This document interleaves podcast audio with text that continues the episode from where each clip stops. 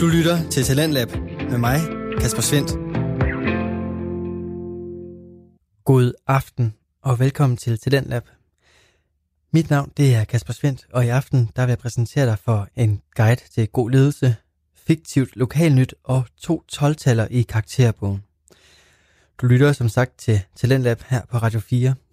Programmet, hvor vi sætter spot på dem, som laver podcast, i stedet for at gå til badminton. Det er dem, vi kalder hobbypodcastere. De laver podcast, fordi de ikke kan lade være. Og så har de alle en stor mængde potentiale, som jeg håber at være med til at indfri. I aften, der skal vi lytte til tre podcast, og de hedder Ledelse Gennemtænkt, Ødemark Kalder og Aftenskolen. Den første, vi skal dykke ned i, er med Jakob Lindeberg. Han laver podcasten Ledelse Gennemtænkt, og her interviewer han en række forskellige danskere omkring bestemte emner, som alle kredser omkring den gode ledelse. Afsnittet, som du skal lytte til her i aften, omhandler trivsel på arbejdspladsen og den gode arbejdsglæde. Jakob Lindeberg interviewer Alexander Kjærulf, som er stifter af arbejdsglæde.nu. Jeg vil i løbet af podcasten springe ind med nogle kommentarer på det, vi har hørt, og både påpege de evner, som Jakob demonstrerer, og så vil jeg prøve at tage et kig på nogle af de teknikker, som bliver brugt i podcasten. Her er altså podcasten Ledelse Gennemtænkt. Mine damer og herrer, velkommen til Ledelse Gennemtænkt. Podcasten, hvor vi, hvor vi forsøger at blive en lille smule klogere på ledelse. Jeg er din vært, Jakob Slot Linderberg. Er du på en arbejdsplads, hvor trivsel og arbejdsglæden er i højsædet, eller oplever du faktisk stik modsatte? Og hvordan påvirker det din indsats på, på jobbet? Hvad end du oplever det ene eller det andet scenarie, jamen, så mener jeg, at det her afsnit det er interessant øh, for dig. For vi sætter nemlig fokus på trivsel og arbejdsglæde med Danmarks førende ekspert på området, Alexander Kjærulf.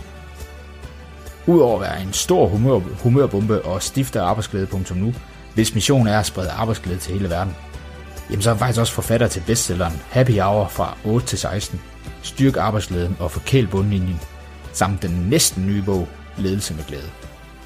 Og jeg tror ikke, at der er nogen, der er i tvivl om, hvor vigtigt det er, at medarbejderne de går glade på arbejde. Men alligevel, alligevel kan Alexander og arbejdsglæde.nu ud fra deres seneste undersøgelse konkludere, at, at lidt over hver femte kun oplever to til tre gode dage på arbejde om måneden. Og jeg siger lige igen, om måneden. Derfor der føler jeg virkelig, at der er behov for, at vi, at vi sætter lidt fokus på det her. Men, men før vi lige sætter fokus på, hvad der skaber arbejdsglæde, jamen så er vi også nødt til at forstå, hvad det er, der dræber den. Og derfor skal Alexander og jeg i det her afsnit snakke om de fem største dræber af arbejdsglæde, og hvad man gør for at undgå dem. Mine damer og herrer, endnu en gang velkommen til Ledelse Genting, og lad os så komme i gang. Hej Jacob. Goddag, goddag. Jamen Alexander, tusind, tusind tak, fordi du vil være, du vil være med i min podcast. Øh, og jeg kan jo faktisk ikke finde nogen, der måske er bedre til at snakke om arbejdsglæde end dig. Øh, Ej, tusind tak. Men inden vi lige går, går helt videre med det, vi skal snakke om, så har jeg faktisk lyst til lige at spørge dig om, hvornår har du egentlig en god dag? og det har jeg, det har jeg ofte. Øh, det har jeg ikke hver dag, og det er jo en af myterne om arbejdsglæde er, at så skal man nok være lykkelig øh, hvert sekund af hver dag, og det er der jo ingen, der er. Øh, jeg har dårlige dage, ligesom alle andre har. Øh, men det jeg har gjort, det er at selvfølgelig, har tænkt meget over, hvad det er, der giver mig arbejdsglæde. Og så indrettet mit eget arbejdsliv efter det. Mm. Øh, så, så øh, fordi ellers, ellers, nu har jeg jo øh, været ude i verden og fortælle om arbejdsglæde siden 2003. Øh, og det synes jeg altså ikke, jeg kan gøre med nogen som helst øh, berettigelse, hvis jeg hader mit eget job. Det, det, det fungerer jo ikke rigtigt. Så, så jeg tænker meget over, hvordan, hvordan jeg fungerer. For eksempel så her til morgen, så har jeg startet dagen på en café, for det kan jeg godt lide. Mm. Så øh, jeg sætter mig ned på min, øh, min yndlingscafé lige hernede rundt om hjørnet, og så får jeg en kop kaffe og en croissant, og sidder der og ordner lidt e-mails og lidt praktiske ting, og skriver nogle artikler og sådan noget. Det, det er sådan noget, der fungerer godt for mig. Oh, det altså og, ellers så, øh, og ellers så er der, altså, der er ingen tvivl om, at, at det, der for alvor driver mig, og det, der virkelig gør mig glad for mit arbejde, det er, det er når jeg gør en forskel. Og ikke? Altså det der med at høre fra kunder, at, at du ved, vi har holdt foredrag, og nu er vores arbejdsplads faktisk blevet rigtig meget bedre, eller øh, folk, der sender mig en e-mail, jeg har læst en af dine bøger, og den hjalp mig øh, i min karriere, eller et eller andet. Det er, det er sådan noget, hold kæft, det føles godt. Ja. Øh, det, er der, det er det, der for alvor driver mig. Perfekt. Jamen, øh, Alexander, som i, øh, i begge episoder, som vi tager, tager vi udgangspunkt i, øh, som vi talte i introen, i jeres seneste store internationale undersøgelse, omkring arbejdsmiljø. Mm. Og mm. øh, her i første del, der sætter vi nok fokus på det lidt mere triste. Øh, ja.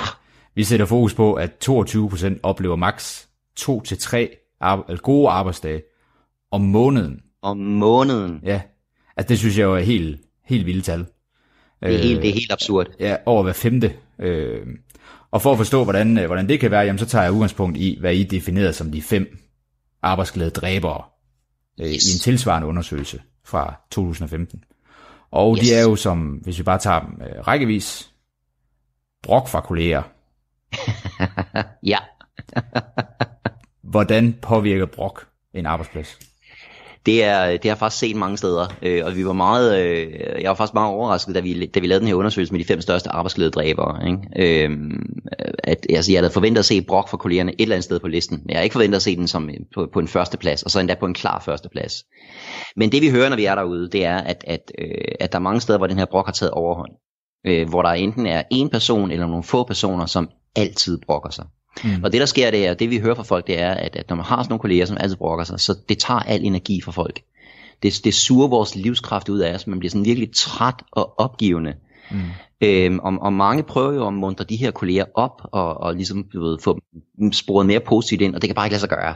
Øh, der er nogle mennesker, som, som, som har havnet i den her, det er blevet en vane for dem at brokke sig over alt, øhm, og det, er, det, det skaber sådan en, en følelse af træthed, opgivelse, håbløshed, øh, øh, sådan en, en, en følelse af pessimisme, sådan en følelse af, at alting bliver svært, øh, alting bliver næsten umuligt at, at gennemføre, fordi de her mennesker skyder, skyder alt ned, alle nye idéer bliver skudt ned med sådan en, nej, det har vi prøvet før, og det virker ikke.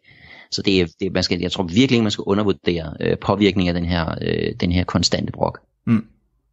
Hvordan er det så, at en, en leder skal takle det her? Brok, altså det her snak ja. krone, øh, hvad det nu kan, Præcis. kan være. Og, og, det er, og, og pointen nummer et er, at lederne skal takle det. Altså hvis det er noget, der foregår, så skal det stoppes. Men her, det er ret vigtigt, at man skældner her, fordi man skal som leder, skal man endelig ikke skyde alt brok ned. Fordi noget brok er, vi skældner, vi skældner meget skarpt mellem det, vi kalder konstruktiv brok og destruktiv brok. Og konstruktiv brok er, når der kommer en, en medarbejder og siger, hey, jeg synes det er for dårligt at, eller vi har et problem med det her, eller hvorfor fanden kan det være, at vi altid gør det her på den her måde? Det virker jo slet ikke. Mm. Det, er, det er jo et konkret ønske om at gøre nogle ting bedre, og der skal man som leder være vanvittig god til at lytte til den her konstruktive brok, og i det omfang det er muligt gøre noget ved det, eller som minimum vise medarbejderne, ja, du har, du har fuldstændig ret, det er sgu et problem, men at den og den og den årsag kan vi bare ikke gøre noget ved det lige nu. Øh, det er vanvittigt vigtigt, øh, fordi den konstruktive brok er udtryk for et ønske om forandring. Og så er der så den, det vi så, og så er der så det andet, den destruktive brok. Det er den, vi snakker om her. Ikke? Og den destruktive brok, det er, det er den der, hvor folk brokker sig over alt. Øh, og de brokker sig altid. Der er aldrig noget, der er godt. Og den destruktive brok, den skal stoppes. Øh, fordi den har altså den her enormt negative effekt. Og jeg har, altså jeg seriøst, jeg har været ude og snakke med et, med et team, hvor de havde en kollega, som havde den der destruktive brok.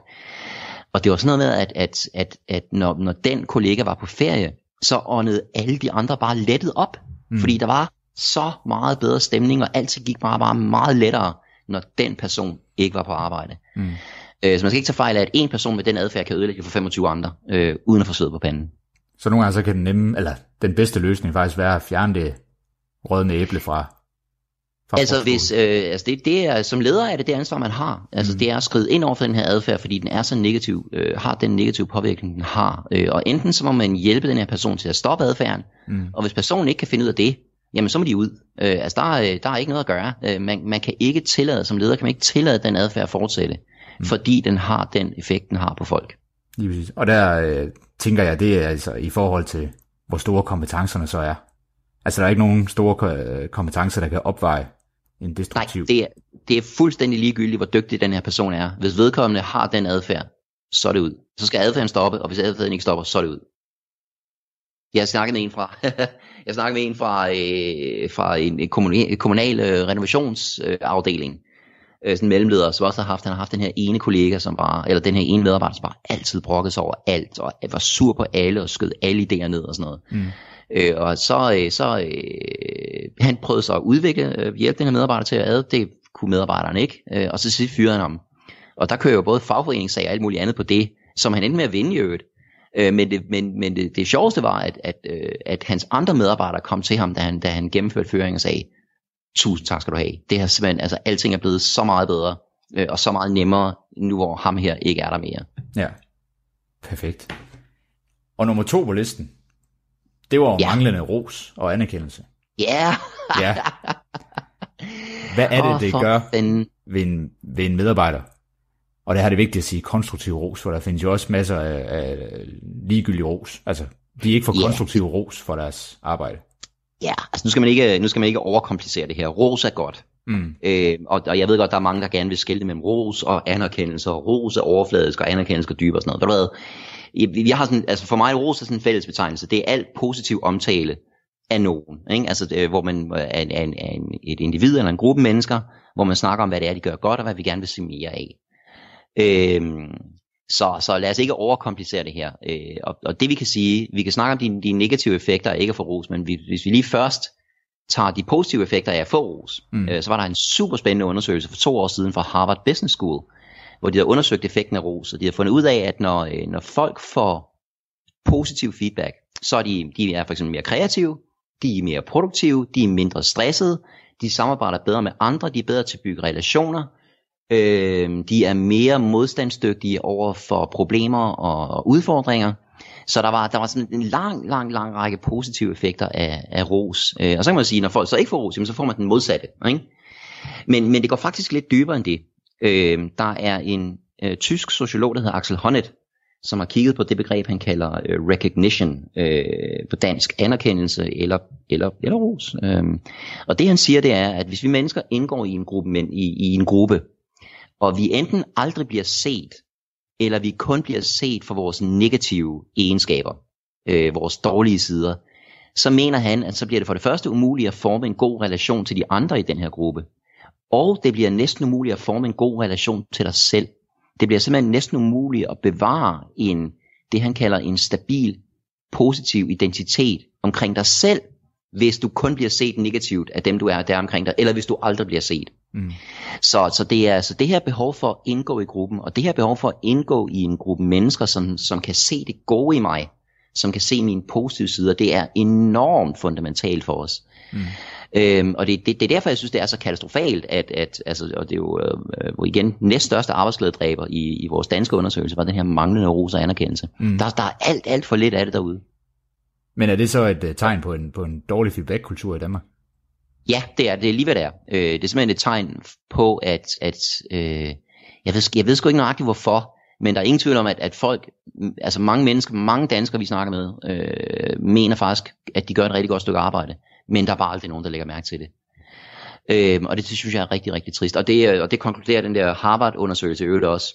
Øh, altså den, den, øh, den her artikel fra deres, øh, fra deres forskningsundersøgelse om, om positiv feedback, konkluderer, du ved, at der er alle de her fordele øh, ved ros, og så konkluderer undersøgelsen også, uh, and that makes it strange that this kind of feedback is shockingly rare in most workplaces. Mm. Chokerende sjældent på de fleste arbejdspladser. Det synes jeg er en lille, det er, det er sgu en lille smule deprimerende. Uh, især i forhold til, at positiv feedback, ros og anerkendelse, tager ingen tid, og det koster ingen penge. Uh, det kræver en lille smule indsats, og det kræver en lille smule vilje, og det kræver selvfølgelig, at man kender hinanden, at man for eksempel som leder ved, hvad medarbejderne laver, så man, så man meningsfuldt kan rose deres arbejde. Men det er jo ikke, altså, det er jo ikke noget, der koster budgetter øh, på nogen som helst måde. Øh, og, og effekterne af det er altså meget, meget tydelige. Jeg ved godt, der er nogle mennesker, der er ude og tale imod ros og anerkendelse. Der var en eller anden latterlig bog, der udkom for et par år siden, som sagde, at, at øh, ros var den tredje største årsag til stress blandt medarbejdere. Det er jo det, altså, det, er jo det værste vrøv nogensinde. Mm. Øh, forskningen er meget, meget klar på det her felt. Øh, det er bare blevet poppet og moderne at tale imod ros. Det er noget pjat. Radio 4 taler med Danmark. Og så bliver det tid til første stop, og jeg vil begynde med begyndelsen. Jakob Lindeberg har valgt at lave en intro med musik og speak. Han taler direkte til lytteren og gennemgår både tema og den gæst, som han har med. Jakob Lindeberg laver en forventningsafstemning med lytteren, og på den måde kontrollerer han vores indtryk af både podcasten og egentlig især gæsten. Og det er en virkelig smart måde at tage lytteren i hånden og imødekomme os på. Han fortæller os, at Alexander Kjærulf er eksperten inden for arbejdsglæde.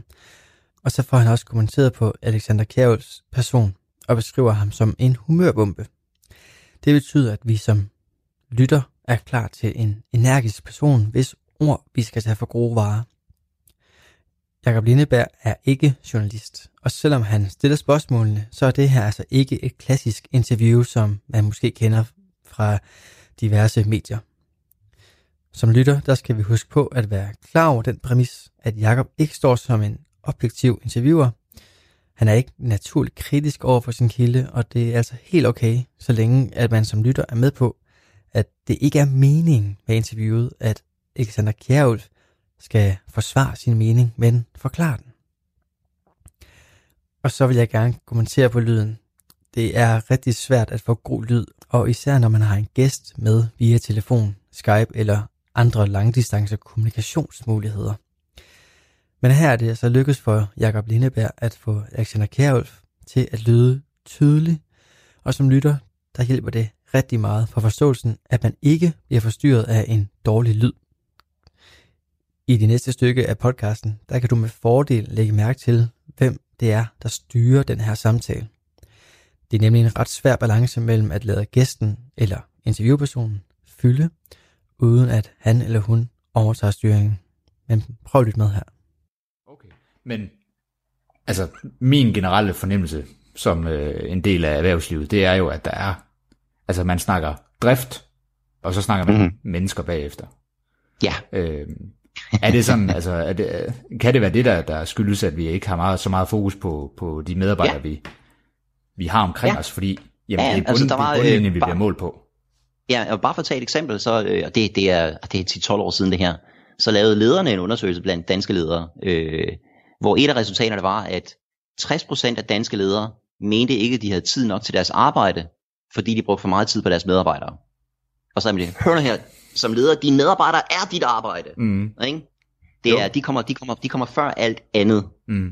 Øh, så, så, så den prioritering er bare, den prioritering er bare helt forkert. Det er den ene side af sagen. Den anden side af sagen er selvfølgelig, at der er jo ingen steder, man lærer det her øh, som leder. Øh, det indgår ikke i nogen MBA. Det indgår ikke i nogen, øh, nogen, øh, nogen lederkurser ret mange steder. Desværre. Øh, tværtimod. Øh, tværtimod så lærer man jo det modsatte. Ikke? Man lærer rigtig meget, at det handler om bundlinjer, resultater og planer og tal. Men som leder, og det synes jeg er super vigtigt, man leder ikke tal, man leder mennesker. Øh, og mennesker skaber tallene. Øh, mm. Øh, Dan Gilbert, øh, Daniel Gilbert, som er, Dan Gilbert, som er øh, direktør for Quicken Loans i USA, øh, de laver huslån, øh, har 20.000 medarbejdere med hovedkvarter i Detroit. Han sagde, han sagde det ret cool, han sagde, øh, det står i deres kulturhåndbog, hvor der står, numbers and money follow, they don't lead. Mm. Ja. Yeah. Det, man kan jo ikke være, man kan jo ikke være uenig. Ja, det er smukt. Nej, det, er, det er smukt sagt. øh, og så øh, nummer tre, og netop det du lige sagde her før med, med, med uddannelse, det kommer vi lige lidt mere ind på. Men øh, nu springer mm. vi lige videre til nummer tre her med manglende ja. opbakning fra lederen. Det er nummer tre på listen over de største. Ja, manglende hjælp og opbakning. Ja. Ikke? Den der følelse af, at, at jeg står her med nogle problemer, eller jeg kan bare ikke nå det, jeg skal, og min leder er der ikke for mig. Jeg prøvede at få, jeg prøvede at få med et møde med min leder, han har tid øh, på torsdag om 14 dage øh, eller hvad det nu kan være. Øh, det, og det nytter ikke noget. Altså, der, der skal være øh, der skal være en klar fornemmelse af, at hvis jeg har et problem nu, så kan jeg få hjælp nu.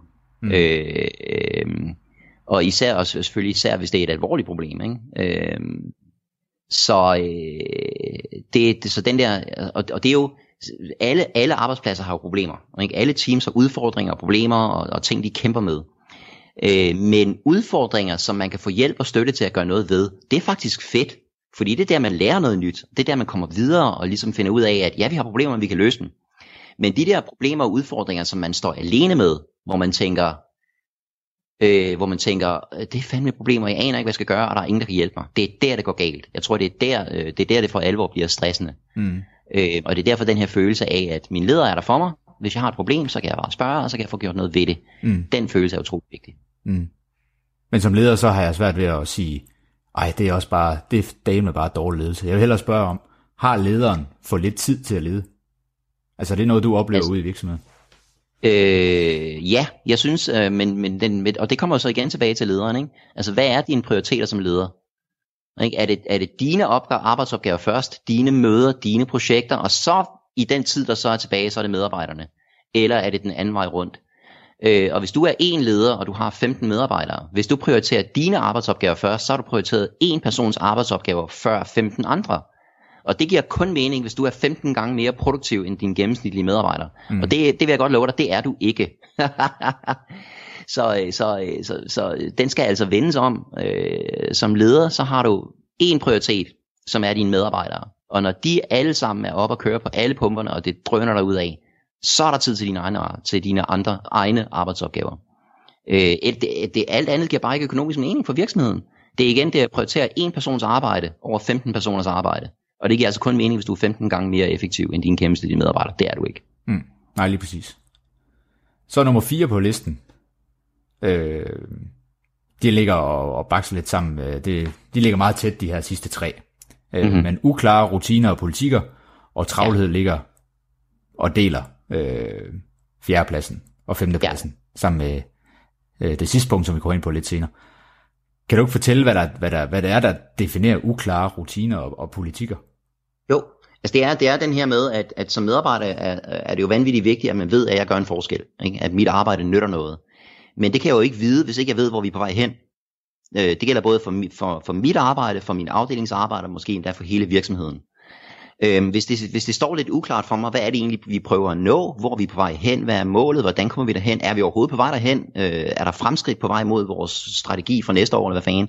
Mm. Hvis ikke jeg ved det, så er det meget, meget svært for mig at bevare en følelse af, at det arbejde, jeg laver rent faktisk er, er godt, og at det er meningsfuldt. Så det er vanvittigt vigtigt, at, at vi har et klart mål. Bare for at tage et eksempel. Øh, jeg har en god ven, som er... Øh, han er, i den tid jeg kendte ham, har han været direktør for tre forskellige virksomheder. Øhm, og, og en ting han gør hver gang han kommer ind et nyt sted, det er at han laver en ensides, en, en, en, en virksomhedsstrategi på en side. Den kan være på en PowerPoint slide. Du ved, her er det overordnede mål, vi skal nå. Her er de indsatsområder, der skal føres derhen. Her er vores værdier, som skal understøtte de indsatsområder. Her er det arbejde, der skal til på en side. Mm. Og hver gang, og det er altså hver gang han er ude at have et møde med, med, med en team, eller med sin leder, eller et eller andet, så bliver den lige vist først. Det her, det er der, hvor vi skal hen. Det her, det er, hvordan vi kommer derhen. På en side, hvor alle kan se det. Og så er der bare fuldstændig klarhed omkring det er, det er den vej, vi går. Det er sgu et smart redskab. Øh, og, så, og så alt det andet med, øh, og som det er mange steder, ikke? at, at at det, det skulle, du ved, virksomheden har en strategi, men der er ikke rigtig nogen, der kan huske den. Der er ikke rigtig nogen, der kan formulere den. Øh, hvordan fanden skal man så have en fornemmelse af, at mit arbejde nytter noget? Det kan mm. man gøre. Så han har været rigtig god til at gøre det strategien håndgribelig. Ja, og ned på en side. Ja, ikke? ikke sådan noget, her er 20 indsatspunkter og sådan noget. Det er et mål, mm. fem indsatsområder, vores værdier, da, da, da, da, så er det klart for alle. Mm. Og så har jeg glædet mig lidt til at snakke om, at snakke om travlhed, for min klare fornemmelse er, at vi er i en, en i en performancekultur, hvor vi rigtig godt kan lide at fortælle, at vi har travlt. Mm-hmm. Øh, og så læste jeg, at der var inde på jeres øh, hjemmeside i en blog, at der var nogle, øh, de fem største myter inden for travlhed. Mm-hmm. Hvad er det, de dækker over? altså for det første, så, så, vil, jeg, så vil jeg gerne sige, at, at travlheden er reel. Det er mm. ikke bare, det er ikke bare, det er ikke kun noget, vi snakker om. Det, det, det er også noget, vi snakker om, men det er ikke kun noget, vi snakker om. Det er ikke kun en følelse, vi har skabt. Der bliver mere og mere travlt på danske arbejdspladser. Det gør der jo over hele verden. Mm. Øhm, og, og den her, øh, hvis ikke man håndterer det rigtigt, så kommer den her travlhed til at gå ud over arbejdsglæden. Øhm, fordi, fordi, det der, fordi det der ofte sker, det er, at når vi får travlt, så har vi enormt meget fokus på det arbejde, vi ikke når. Det interessante er, at når vi har travlt, så når vi nogle gange mere arbejde, end vi nogensinde før har gjort. Og det burde vi være stolte af. Men problemet er, at vi har for travlt, så der er en masse arbejde, så der er noget vi arbejde, vi ikke når. Der er en hel masse, vi når, der er en lille smule arbejde, vi ikke når, fordi vi har for meget arbejde. Øh, og så stresser vi over det, så ligger alt fokus på det arbejde, vi mangler at nå, i stedet for på det alt, alt det fantastiske arbejde, vi har lavet. Men ellers så er myterne, øh, altså myte nummer et er jo det her med, at man ikke kan have arbejdsglæde, når der er travlt. Og det kan man. Altså det har vi jo, det har vi hjulpet mange af vores kunder til at have. Fordi travlhed kommer ikke til at gå væk. Altså det, det kunne man jo ønske, at, at, at, at, øh, at man i morgen kunne skabe perfekt balance mellem ressourcer og øh, krav på danske arbejdspladser. Det kommer aldrig til at ske. Øh, nogensinde mere. Øh, det kan vi så glemme. Øh, så det vi skal finde ud af, det er, hvordan givet det, øh, hvordan bliver man så glad for sit arbejde, selvom der er travlt. Og det gør man i meget høj grad ved at fokusere på det arbejde, vi når. En anden myte er det der med, at når jeg har rigtig, rigtig travlt, så har du ikke tid til at gøre noget for arbejdsglæden. Det er også noget brøvl. Øh, når der er rigtig, rigtig travlt, så er vi netop nødt til at gøre noget for arbejdsglæden, fordi så kommer arbejdsglæden sgu ikke af sig selv. Øh, øh, det er jo en anden myte, når man har rigtig, rigtig travlt, så er der ikke tid til at, så er der ikke tid til at holde pauser. Øh, det er netop, når du var travlt, så har du brug for at være, så har du brug for at være skarp i hjernen, så skal du sørge for at få holdt nogle pauser. Øh, så så jeg, jeg tror, vi er nødt til simpelthen at, at gentænke hele vores forhold til travlhed. Fordi, fordi hvis ikke vi gør det, så, så er her, her er, hvad der sker. og det sker vi det desværre ske på rigtig mange arbejdspladser. Både i det private og i det offentlige, store og små, alle steder. Øhm, det der sker, det er, at, at, at en arbejdsplads får travlt. så, så øh, drøner folk rundt og laver 100 ting, øh, og de fokuserer enormt meget på det, de ikke har nået, og så mister de arbejdsglæden, fordi man mister følelsen af at være god til sit arbejde. Mm. Når folk mister arbejdsglæden, det ved vi fra forskningen, så bliver de mindre produktive, og mindre kreative, og mindre optimistiske, og mindre motiverede. Øh, og det vil sige, at så når vi mindre arbejde, så får vi mere travlt. og så mister vi arbejdsglæden endnu mere, og så har vi dødsspiralen kørende. Og det er den, man for enhver pris skal undgå. Og blive rigtig, rigtig god til som individ, som team og som arbejdsplads til at finde ud af, hvordan kan vi bevare arbejdsglæden netop når der er travlt. Og det handler i meget, meget høj grad om, om at sætte fokus på de resultater, vi når, og være stolte af dem. Også selvom der er noget, vi ikke har nået. Vi, skal, vi kan stadigvæk være stolte af det, vi når. Og så handler det i meget, meget høj grad om at være gode kolleger netop når vi har travlt, er det vanvittigt vigtigt, at vi bevarer de gode relationer på arbejdspladsen, og at vi er, at vi er der for hinanden, hjælper hinanden, har opmærksomhed på hinanden, støtter hinanden. Mm. Radio 4 taler med Danmark. Som sagt, så er et af de her punkter, som jeg vil dykke ned i, det er styring. Og da Jakob Lindeberg indtager rollen som interviewer, der forventer jeg, at han holder en rød tråd, og han har forberedt sig. Det synes jeg i høj grad, at han udtrykker. Jeg er meget imponeret over, at Jakob Lindeberg kan styre samtalen uden at sætte en dæmper på Alexander Kjærulf. Jeg synes, det er godt klaret, især nu, hvor man har fået, kan man sige, både informationen, men også måske selv har hørt, at Alexander, Alexander Kjærulf er en energisk gæst. For det er også et punkt, som jeg gerne vil påpege. Og det giver enormt meget til det her afsnit, at netop Kjærulf er den humørbombe, som Jakob Lindeberg præsenterede ham som. Alexander Kjærulf har en fremtrædende personlighed, og det er med til at holde energien og dynamikken oppe i podcasten. Derfor synes jeg også, det er helt naturligt, at Jakob Lindeberg lader Kjærulf fylde og fortælle. Nu vil jeg afspille det sidste stykke af afsnittet for dig, og så vil jeg tage de sidste kommentarer på podcasten, inden jeg præsenterer dig for noget helt andet. Øhm, kan vi på en eller anden måde øh, nævne tre konge, eller øh, nogle andre ting, udover at fortælle de gode historier, som gør, at vi kan hæve arbejdsglæden, mens vi har travlt? Er der andre ting, man kan gøre? Det, det er det, man kan gøre. Øh, sæt fokus på det arbejde, vi når. Øh, sæt fokus på det meningsfulde i arbejdet. Mm. Altså, sæt, øh, altså meget, meget tydeligt vise medarbejderne. Ja, vi har travlt, men vi gør sgu stadigvæk en forskel for vores, hvad det nu er, vores kunder, vores patienter, vores borgere, vores, hvad det nu måtte være, der hvor, der, hvor vi arbejder. Ikke? Øh, hele tiden bliver i, gud er vi travlt, men, men patienterne på hospitalet har det stadigvæk godt. Det er der selvfølgelig der, hvor travlheden begynder at gå ud over kunderne, eller patienterne, eller borgerne. Det er dermed, det for alvor bliver svært at holde arbejdsglæden øh, oppe. Fordi hvordan fanden skulle man kunne gøre det? Så der er det sindssygt vigtigt at, at sørge for at holde fokus på missionen, og hvordan vi stadigvæk opfylder den. Øhm, forhold pauserne, og så altså helt banalt, vær god ved hinanden. Øh, vær der for hinanden, lyt til hinanden. Hvis nogen øh, ser ud som om de har det hårdt, så, øh, så få dem hjulpet. Øh, fordi igen, det værste, det er, jo ikke, det er jo ikke slemt at have travlt. Det er slemt at have travlt og miste arbejdsglæden. Øh, hvis vi skal tage det tilbage til en stress, øh, nu bliver der snart, jeg synes, der bliver snakket for meget om stress i Danmark. Øh, der, der er meget, der tyder på, at, at, at den stressbølge, der er i Danmark, er i hvert fald ikke som følge af arbejdet, fordi det primært er de unge, der bliver mere og mere stresset. Øh, men, det, men selvfølgelig, vi skal tage stress alvorligt og gøre, det, gøre noget ved det der, hvor, hvor problemet er. Øh, men, øh, men stress og travlhed er ikke så enkelt forbundet, som de fleste siger. Øh, Bobby Zachariah, som er stressforsker, sagde blandt andet, at, at øh, man får jo ikke stress af at have travlt. Øh, hvis man kan bevare arbejdsglæden, når man har travlt, så er man langt mindre tilbøjelig til at blive stresset. Mm. Øh, så det er, det er den her følelse af at have travlt, og så miste arbejdsglæden, så du hele tiden på arbejdet befinder dig i en, i en tilstand af frustration, eller skam, fordi du ikke når det, du skal, eller frygt for at blive fyret, eller øh, eller sådan en følelse af frygt, eller hvad det nu kan være. Ikke? Mm. Øh, det, er der, det er der, man bliver alvor, for alvor bliver stresset. Ja, perfekt. Og så nævner, eller mange nævner deres chef, som den ja. primære grund til dårlig arbejdsglæde. Ja. Yes. Og øh, jeg har hørt for nylig, at, at øh, hvis vi tager arbejdsrelateret stress, at øh, de fleste peger faktisk på deres nærmeste leder, øh, ja. som den primære grund. Og det er også, jeres undersøgelse, der handler det også primært om dårlig relation til lederen.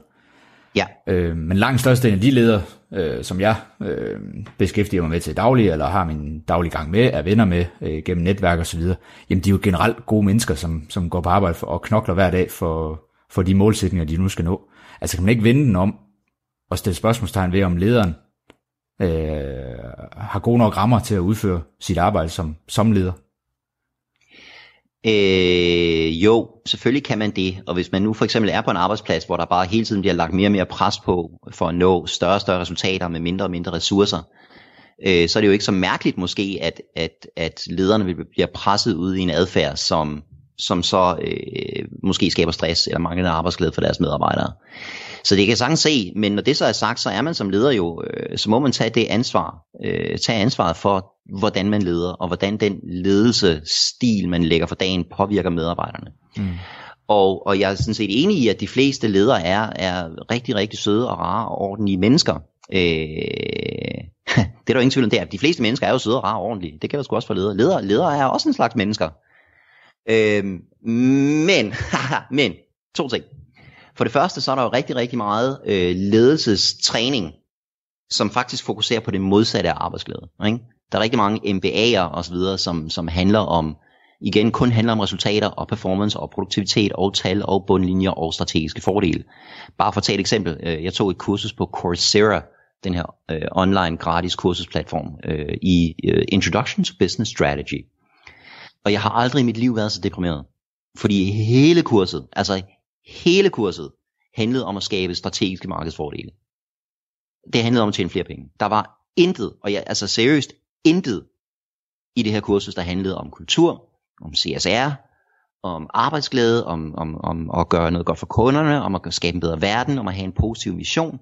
Det eneste, det handlede om, var, hvordan skaber du større markedsfordele for din virksomhed. Og det skal man ikke så fejl af. Det skulle det, det altså, så som leder, hvis, selv hvis du er, du er den sødeste og den rareste og den mest venlige person, nu bliver du leder, nu får du så en ledelsesuddannelse et eller andet sted, eller tager en MBA, eller hvad fanden ved jeg, ikke? Øh, kan mærke, eller, eller, eller andet så kommer du altså ud og får at vide af ikonerne på det her felt, at, at alt det der med at være sød og rart, det kan du godt glemme, det handler om bundlinjen. Så det er den ene ting. Det er den ene side af sagen. Den anden side af sagen er selvfølgelig, hvad er det for en type adfærd, som virksomheden promoverer? Hvad er det for en type ledere, som bliver fejret inden for den her arbejdsplads? Er det de ledere, som har, øh, hvor medarbejderne har den højeste arbejdsglæde og laveste stressniveau og sådan noget?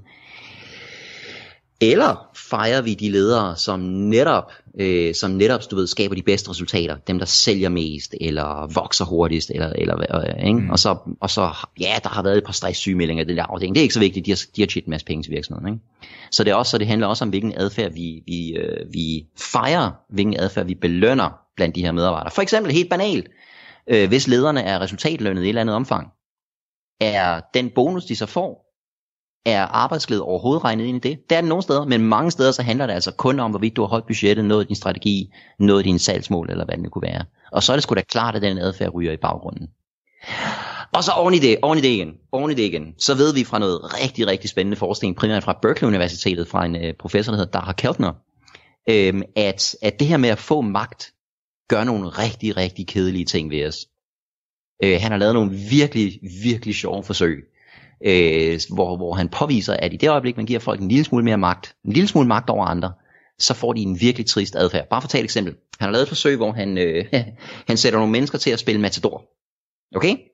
Øh, to tilfældige universitetsstuderende kommer ind, de skal spille Matador mod hinanden, Øhm, og så lige inden de går i gang, så ved lodtrækningen, så, så finder de ud af, at en af dem får nogle fordele. Så den ene af dem får for eksempel to terninger, og den anden får kun én terning. Den ene starter med dobbelt så mange penge som den anden, øh, og den ene får jo øh, hver gang han passerer start, så får han dobbelt så mange penge udbetalt som den anden. Så den person ender selvfølgelig med at vinde. Det er klart. Ikke? Og det der så er interessant, det er, at de har videofilmet de her, øh, de her studerende, mens de spiller Macedor. Og, og, og det der sker, det er, at, at for eksempel, at den ene person, den her person, som, som har fået lidt mere magt i spillet, øh, begynder at, at afbryde den anden mere. De begynder for eksempel at flirte med, med, hvis det er en person af modsat køn, en person man er, man er interesseret i, så begynder de at flirte på sådan en lidt ubehagelig måde, kan de finde på. Det, det ser man mere blandt de her mennesker. Og når man sætter en, øh, når man sætter en tallerken med småkager ind, så er altså den person, der har fået en lille smule mere magt, ender med at spise flere småkagerne, ender jo med at tale med mad i munden og krumme ud over hele bordet. Yes, det er super interessant. Og så i øvrigt, øh, når de så er spillet færdigt, og den her person, som, som havde alle fordelene, endte selvfølgelig med at vinde, det er klart. Så spørger man dem så, hvordan, hvordan tror du, øh, du vandt? Hvordan, hvorfor tror du, du vandt? Interviewer man dem bagefter. Og så siger de alle sammen, at jeg er nok bare bedre til at spille. De tager det her privilegie, de har fået, tager de simpelthen bare for givet.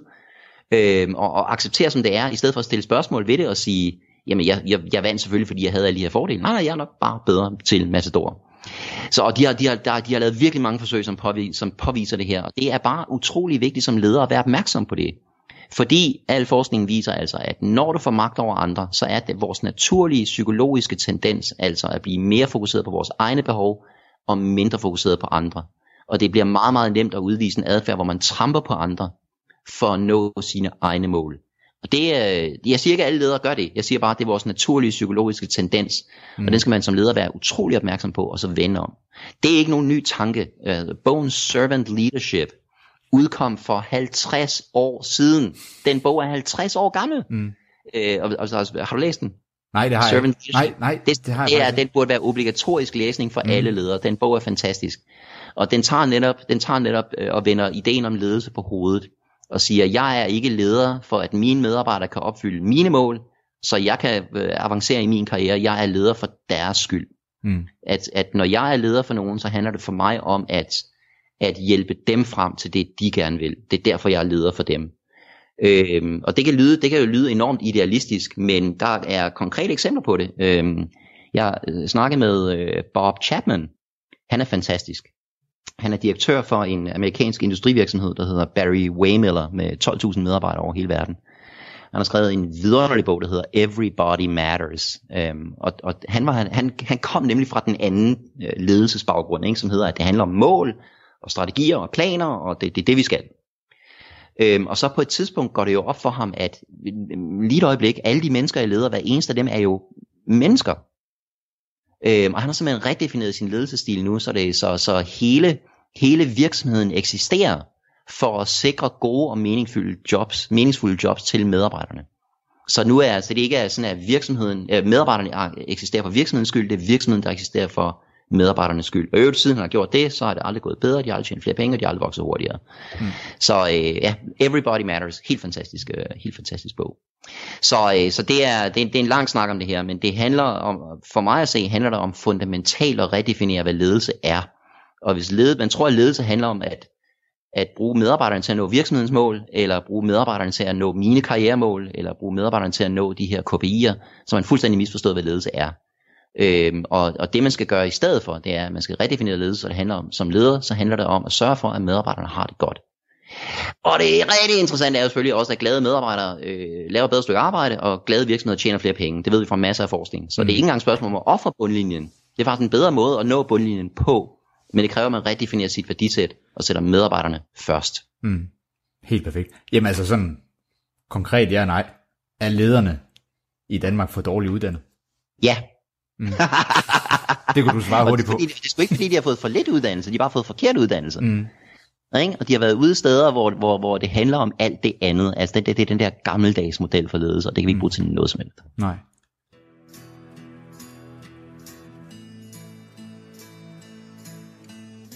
For nu ind i Søren da, hvor har Alexander en smittende energi.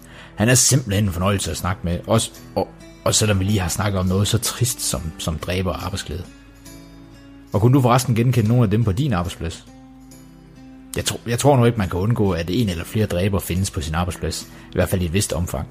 Men som, som Alexander siger, så er det vigtigt, hvordan man som leder takler dem, når de opstår. Også selvom det indebærer, at man skal skille sig af med den medarbejder, der har de største kompetencer, hvis han hun ødelægger moralen på arbejdspladsen.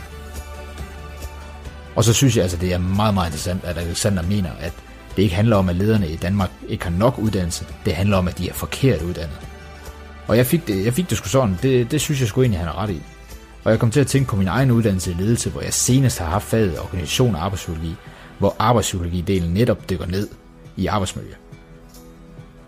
Sandheden er bare, hvis jeg lige tager lærebogen her, som vi brugt øh, i faget, den er på 584 sider, og hvis jeg lige slår op, så kan jeg se her, at, at 17 sider er sat af til arbejdsmiljø, og en side af til. Og jeg husker altså heller ikke, at jeg var på et lederkursus, hvor man, hvor man konkret snakkede om, hvordan man sikrer arbejdsglæde. Jo, altså jeg har da været på nogle kurser, hvor man, hvor man snakker om, hvordan man motiverer og udvikler medarbejdere. Men det er jo ikke de eneste faktorer, der gælder, når vi snakker arbejdsglæde og trivsel. Jeg ved ikke, om, om du er enig, men, men jeg mener, Alexander er ret. Der er simpelthen for lidt fokus på arbejdsglæde og trivsel i ledelsesuddannelserne. Og på den anden side, så er det vel bare et bevidst valg, vi som ledere kan træffe. Altså sætter vi primært fokus på bundlinjen, og så medarbejderne som det sekundære, eller forsøger vi at skabe en solid god bundlinje ved at fokusere primært på medarbejderne. Det her var ledelse gennemtænkt. Tak fordi du lyttede med. Radio 4 taler med Danmark. Inden jeg præsenterer næste podcast, så vil jeg lige fremhæve, at Jakob Lindeberg i det her afsnit får stillet sin gæst et rigtig, rigtig væsentligt spørgsmål, som åbner op for en ny og spændende vinkel. Det er noget af det, som en god interviewer kan, at få sin gæst ud i en nytænkt vinkel, som skaber en ny diskussion og måske et nyt lys på den her sag. I det her tilfælde, der er det, at Jakob Lindeberg faktisk af to omgange spørger ind til, om det er lederen, som, kan man sige, har for lidt tid, eller om det er, fordi hans uddannelse ikke er god nok. Han prøver at få Alexander Kjær til at kommentere på vegne af lederen og sige, jamen, hvad er det, der er omstændighederne omkring ledelsen. Og det var altså Ledelse Gennemtænkt med Jakob Lindeberg, en podcast, som vi vil vende tilbage til her i Talent Lab. Og så til noget helt andet. For nu vil jeg springe ud i en genre, som er virkelig svær at mestre. Eller det vil sige, det vil min næste podcast. Det sker med podcastserien Ødemark kalder. En podcast med fiktiv lokalnyt fra den fiktive by Ødemark. Det er Bo C. Plantin, som står bag den, og han har også skabt et lydunivers, som understøtter det her, ja, den her stemning. Der bliver skabt en helt særlig atmosfære, og jeg vil vente med at kommentere på podcasten til efter hele afsnittet er slut. Det er nemlig ikke så langt, og jeg synes, du skal nyde den her helhed, der er i netop Ødemark kalder. Så her altså noget fiktivt lokalnyt fra byen Ødemark. God aften. Velkommen til Ødemark kalder. Mit navn er Bo C. Plantin. Det er med stor glæde og spænding, at jeg nu sender mit første program ud i æderen. En stor tak til Radiorådet her i Ødemark, der har tildelt mig den ære at male et lille sprogligt billede af vores vidunderlige helle til glæde for jer alle. Her i programmet vil jeg fortælle lidt om, hvad der er sket i byen i løbet af ugen. Jeg ved ikke med jer, men jeg elsker at bo her i Ødemark. Det kan godt være, at vi kun er en små tusind mennesker, men det er som om, at jeg kender jer alle sammen personligt. Og det kan jeg godt lide. Jeg håber, at I vil lytte til de små historier fra vores kære by, der kommer en gang om ugen. Og jeg håber, at I vil kunne lide det. God aften. Velkommen til Ødemark kalder.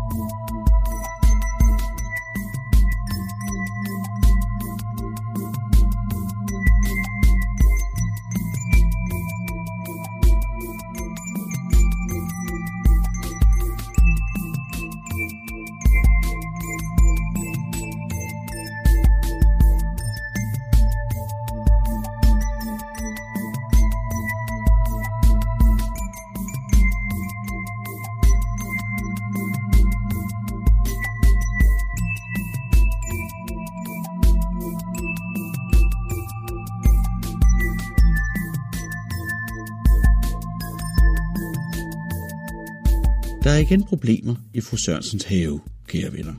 Kan vi ikke snart se at få gjort noget ved det? Det virker til at være en årstidsbaseret tilbagevendende forekomst af muldvarpe og eller dæmonisk aktivitet, der river fru Sørensens græsplæne i stykker. Jeg tror, jeg taler for os alle sammen, når jeg siger, at jeg håber, at det er muldvarpe, vi har med at gøre, og ikke dæmoner, som vi sikkert alle udmærket husker var problemet ved den sidste store halvfest for kun tre år siden. Hvorom alting er, lyder det til, at problemet oprinder fra det gamle store egetræ for enden af fru Sørensens have. Det, der vender ud mod Glaspustervej. Det vibrerer og skriger, fortæller fru Sørensen, og ødelægger altså også græsplænen. Jeg kender ikke til løsningen på det her problem, men jeg håber sandelig, at de rette myndigheder er sat på sagen, så vi kan få lidt nattero her i Jødemark. Indtil videre sover fru Sørensen hos sin halvsøster i den anden ende af byen. Men guderne må vide, hvor længe de kan holde hinanden ud. Så vær opmærksom, kære lytter, på at vi måske alle efter tur skal dele lidt sovesofa ud til fru Sørensen, indtil de rette myndigheder har fået gjort kål på, hvad jeg håber blot er mulvarpe.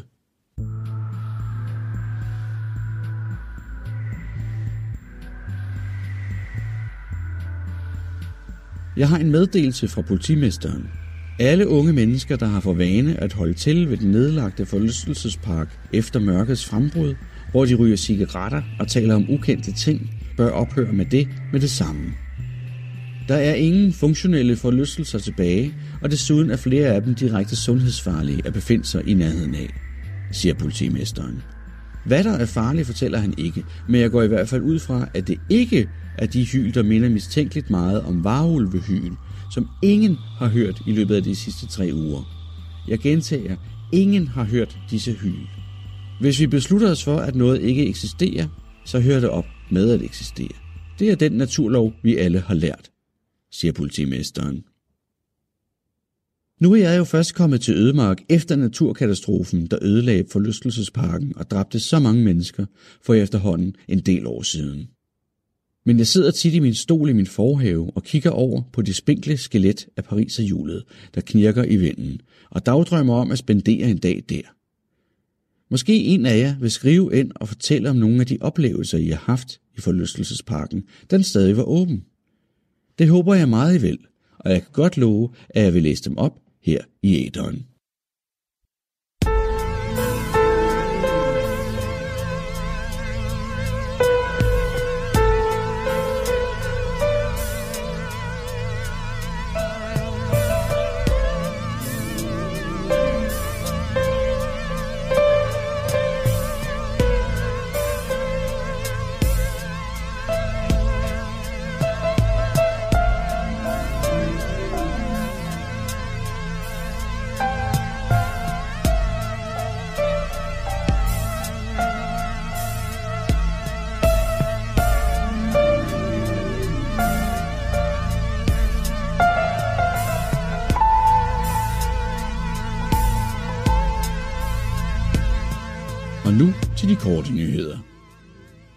Broen over Ødemark Kløft er nu næsten færdigbygget.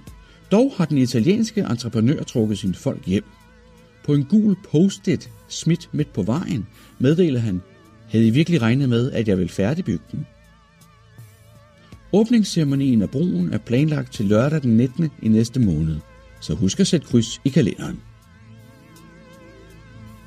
Den uværsfront, der synes at blive hængende stik vest for vores by, er begyndt at skifte farve.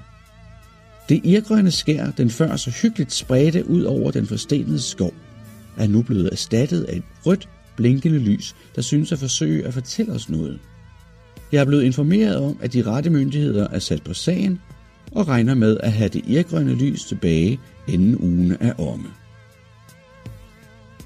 Det gode skib von Winkel hvilket er et 30 meter langt fragtskib, gik på grund ud for Ødemark Strand i nat, og politiet har endnu ikke fundet nogen spor efter besætningen. Dog var lastrummet ikke smurt ind i blod og indvolde, og endnu vigtigere blev der ikke fundet fældet hår fra en eller flere endnu ukendte varulve. Det var godt. Klokken præcis kvart over tre hver nat vågner jeg med et skrig, kigger mig omkring og finder min tilværelse umanerligt meningsløs, og mine laner fugtige af sved og urin. Det er foregået i en rum tid nu. Jeg husker ikke, hvornår det begyndte, men jeg ved med sikkerhed, at det ikke skete, mens jeg ikke boede i Ødemark. Nå, ja ja, sådan er det jo så meget. Vores egen brugsuddeler, Frederik Skjald, har lånt et ganske omfattende beløb i Lokalbanken til udvidelse af sit supermarked. Han vil blandt andet indføre et lille møntvaskeri med dertilhørende kaffemaskine, samt en hanekampring nede i kælderen. Om det bliver tilladt at politimesteren at ved penge på hanekampene, har jeg endnu ikke hørt noget om. Men jeg glæder mig. Mere om Frederik Skjalds udvidelse af sit supermarked i senere programmer. Og det var de korte nyheder.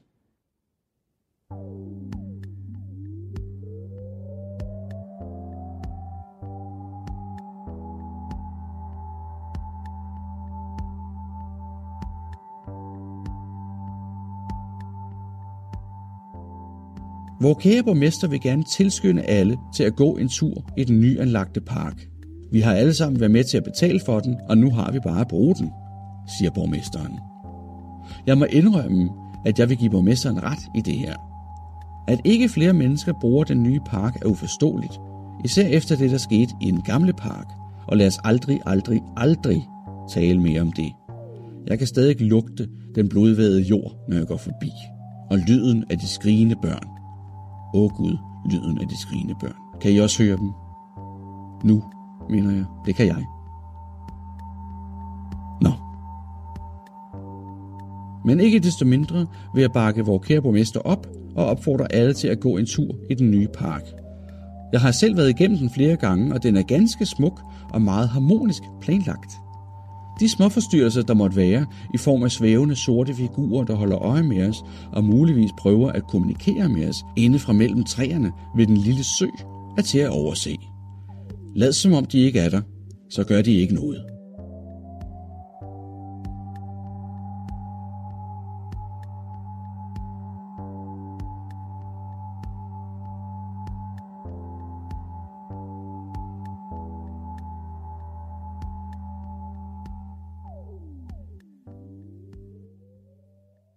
Og så vil jeg gerne slutte ugens program med at sige tillykke til Janni og Erik Holst, der netop er flyttet til Ødemark.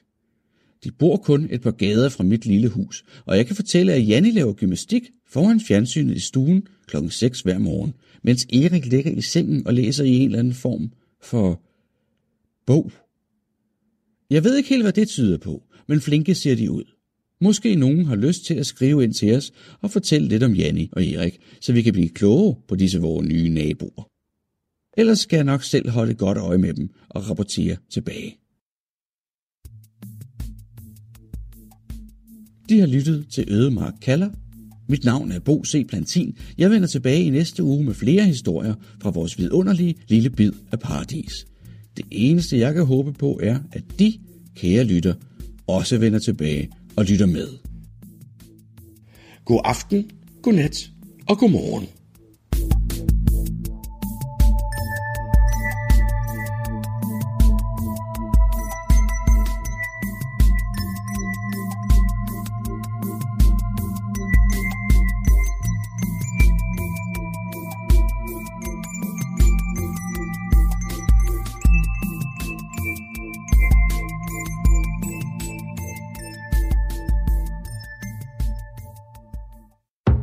Radio 4 taler med Danmark. Og jeg ved ikke men jeg lytter, men jeg er ret forelsket i det univers, som Bo Plantin får skabt her i, i podcasten Ødemark kalder. Han taler monotont og oplæsende, så hans udtryk bliver meget nyhedsagtigt. Men han fortæller jo om noget ufatteligt mærkeligt, og der sker en stor ubalance i Bo Plantins speak, og det han fortæller om. Den monotone oplæsning skaber også i høj grad et fokus på de ord, som bliver sagt, da vi som lytter ikke skal koncentrere sig og, os omkring, hvordan de siges. Vi er vant til, at vores nyheder er faktuelle, så lejen med genren og formen skaber fra sekund 1 af et udtryk, som er ret unikt. Og især mødet med denne her ubalance, det tænder nysgerrigheden hos mig som lytter. Bo Plantin drager os ind i hans univers ved at gå imod vores forventninger, og så selvfølgelig også med at skabe den her helhed. Og det er en helhed, der bliver skabt blandt andet af den her stemning, den her atmosfære.